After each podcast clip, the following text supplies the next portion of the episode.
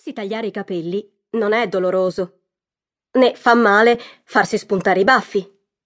Ma indossare scarpe di legno tonde a forma di scodella non è comodo, per quanto la cosa possa divertire chi vi sta a guardare mentre provate a camminarci. Se come indice della vostra appartenenza a un gruppo vestite un bel cappotto di pelliccia, è estremamente fastidioso che vi costringano a nuotare indossandolo. E se aveste una coda, sarebbero sicuramente fatti solo vostri. Se qualcuno decidesse di attaccarvi una scatoletta di latta, vi parrebbe un'ingiustificabile impertinenza, per non dire di più.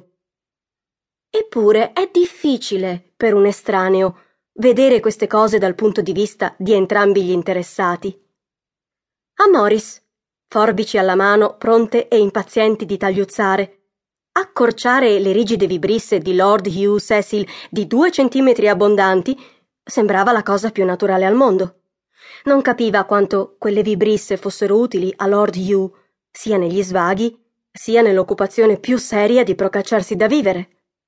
A Morris poi piaceva gettare Lord Hugh nei laghetti, anche se Lord Hugh gli aveva concesso questa libertà solamente una volta. Mettere gusci di noce alle zampe di Lord Hugh e poi guardarlo camminare sul ghiaccio era, nell'opinione di Morris, un bel gioco. Lord Hugh era il gatto prediletto di casa, ma Morris era prudente e inoltre, fatta eccezione per quando subiva atroci sofferenze, almeno a quell'epoca, Lord Hugh era muto. La scatoletta vuota delle sardine, però, attaccata alla coda e alle zampe posteriori di Lord Hugh, una voce ce l'aveva.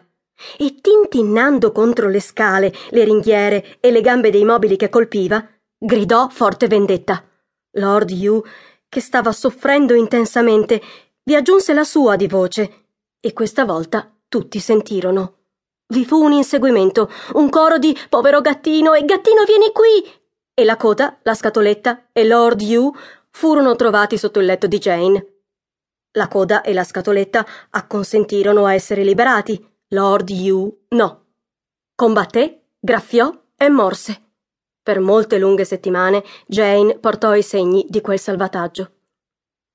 Quando tutto si calmò, si andò alla ricerca di Morris e con un po' di naturale ritardo lo si scovò nella scarpiera. Oh, Morris, quasi singhiozzò la madre. Ma come puoi? Che cosa dirà tuo padre? Morris pensò che sapeva che cosa avrebbe fatto il padre.